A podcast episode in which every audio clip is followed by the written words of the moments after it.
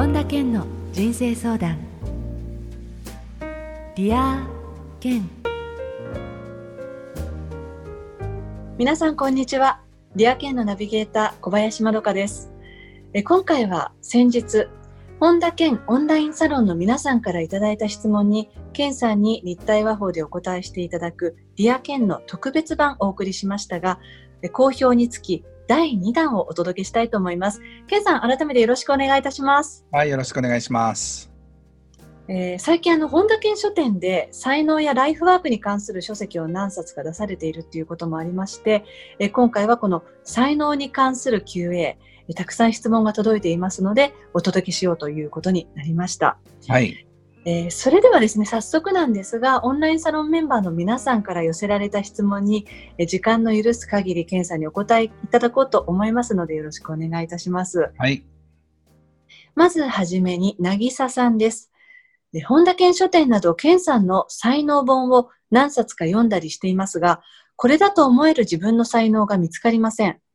才能は掛け算と健さんは言っていますが、人と話したり、YouTube を見たりするのは好きですが、どれも掛け算ができません。これだと思える才能を見つけるにはどうしたらいいでしょうか？ということなんですよね。はい。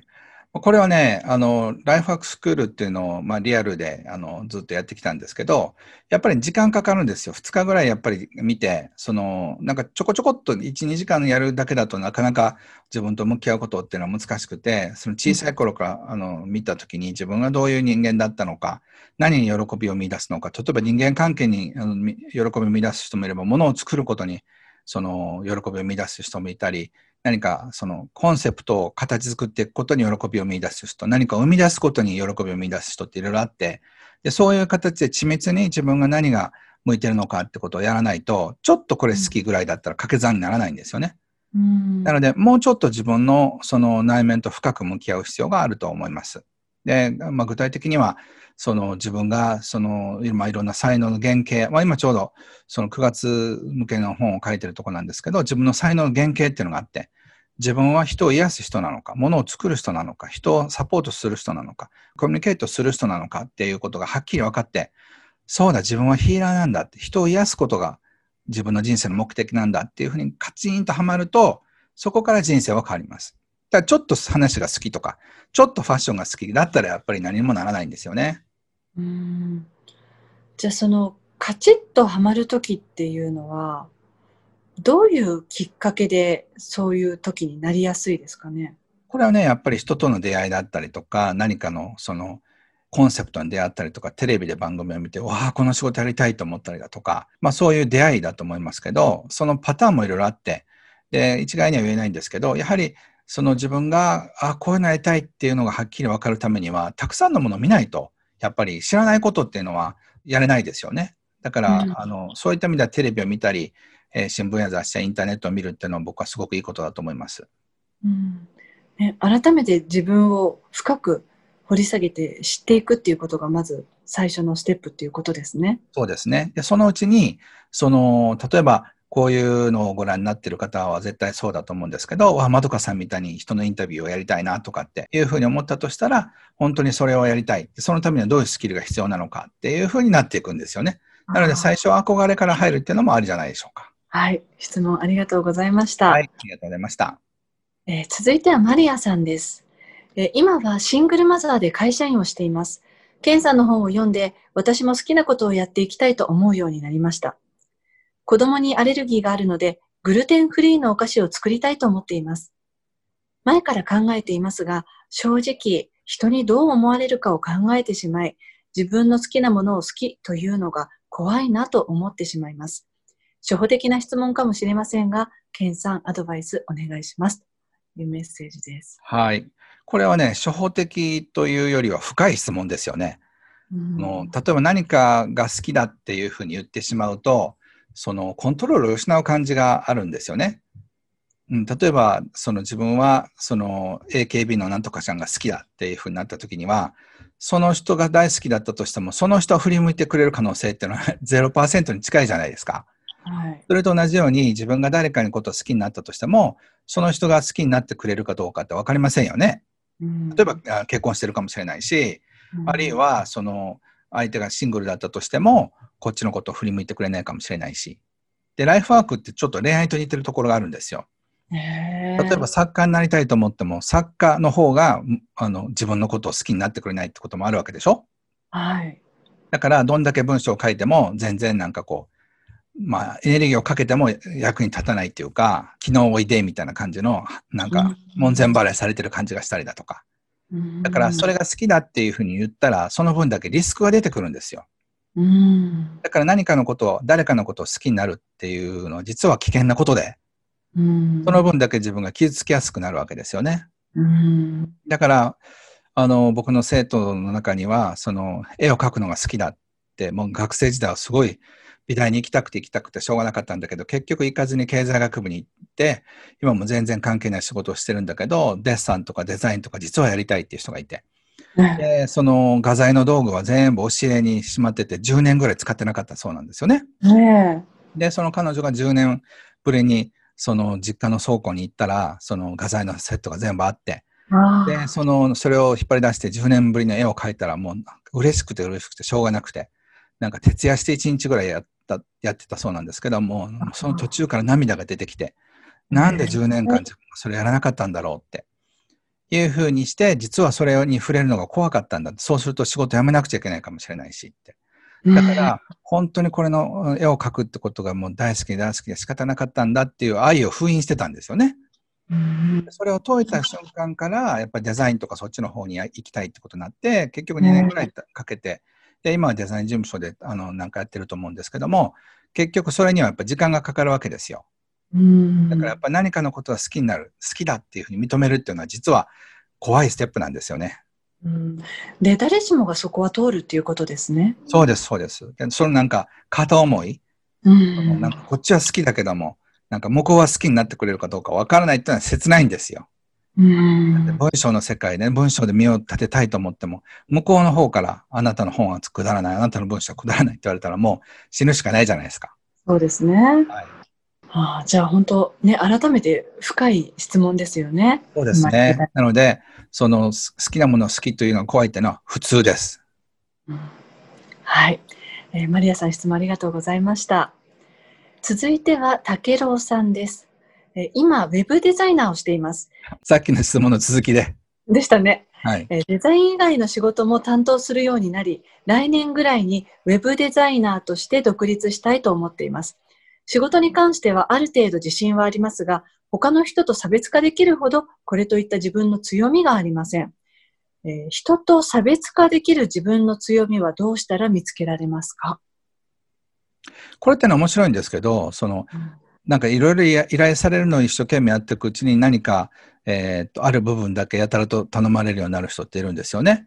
で例えば、ブックデザイナーの方で有名な人なんですけども、いろんなデザイン引き受けてたんですけど、気がついたらブックデザインばっかりが集中するようになったりとかって、まあそういう意味でやってみて初めて分かることもあるんですよ。ああ。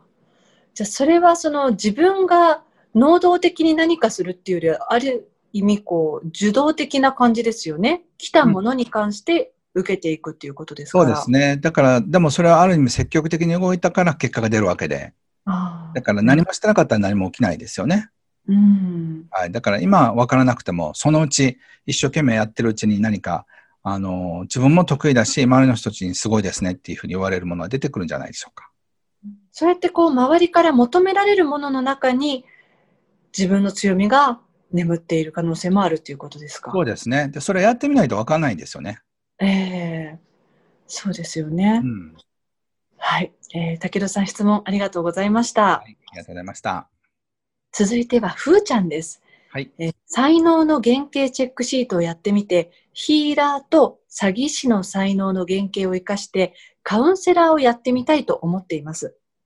ケンさんはセミナーで才能は磨くことが大事と言っていますが、具体的にどういうことをしたらいいのか分かりません。アドバイスをくださいということなんですよね。はい。例えばカウンセラーをやってみたいとしたら、日本でどういう人がいるのか。で、その人物は例えば大学に行ったのか、行ってないのか、あるいはどっかのスクールに行ったのか、えー、民間の資格は何を取ったのかってことを調べ上げていって、どういうルートがあるのかってことを考えるといいと思います。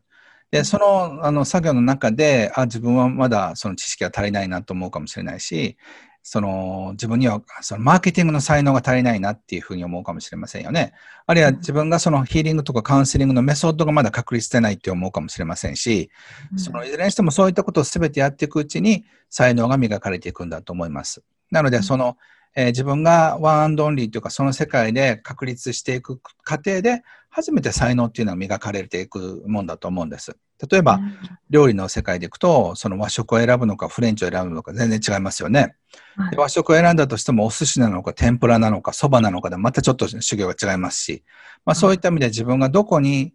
その自分のその、なんていうのかな、勝負する場所を見つけるのかっていうことと、えー、それからそのどういうふうなプロセスを経て、えー、ある意味、その技術が高まっていくのかっていう両方だと思うんです。それを研究するってことがすごい大事だと、えー、思います。それがまあ、セミナーで言ってる才能磨くっていうことにつながっていくんですけどね。うん、はい。はい。えー、質問ありがとうございました。はい。えー、最後の質問になります。えー、はい、続いては、おばっちさんです。はい。これから女性向けの企業コンサルをしていきたいと思っています。はい。同業者を調べても人によってコンサルティングの費用が様々で正解がないので、いくらにするかで迷っています。金額が自分に合ったライフワークの価格の付け方ありますか？あれば教えてほしいですということで、そのライフワークの価格の付け方についての質問なんですよね。はい。まあ、まず最初は実績なんじゃないでしょうか。ご自身でも起業して成功したっていう実績があったとしたら、100万でも安いかもしれませんし、そういった実績がないんだったら、10万円ぐらいから、あるいは5万円ぐらいからスタートするってこともありますよね。で、ある程度実績ができてから、それを値段を上げていくってことも多分できると思うので、その、まあ、ご自身が一番ぴったり、これだったらすごくリーズナブルだなっていう値段をつけるといいんじゃないでしょうか。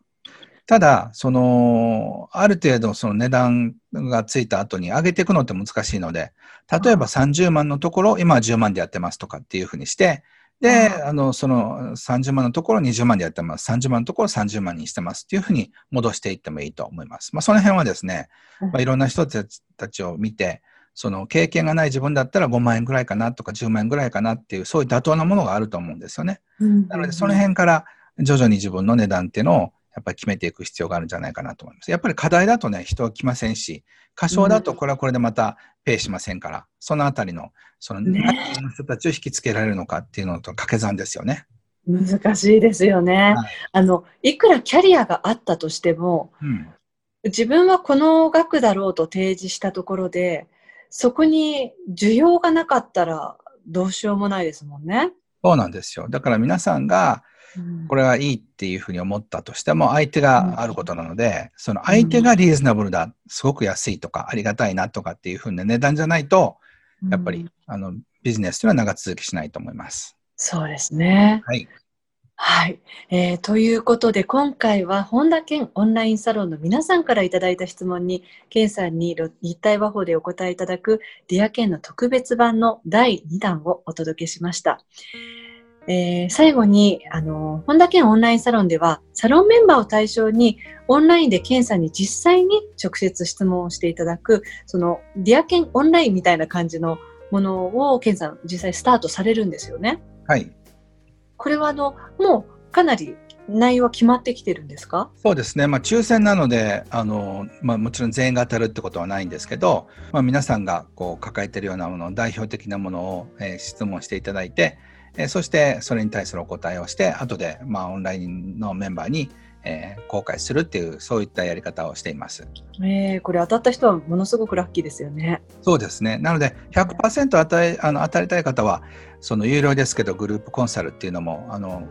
まあ時々まあ非公開で、えー、やってるんですけども、まあ、こういうだとまあこれも抽選にはなるんですが、えー、当たったっていうか参加できる方は100%、えー、質問できるっていうのもありますが。まあ、あの質問に関して言うとやっぱりまあそのできるだけ皆さんにも共通するような質問を選ぶようにしてます。はい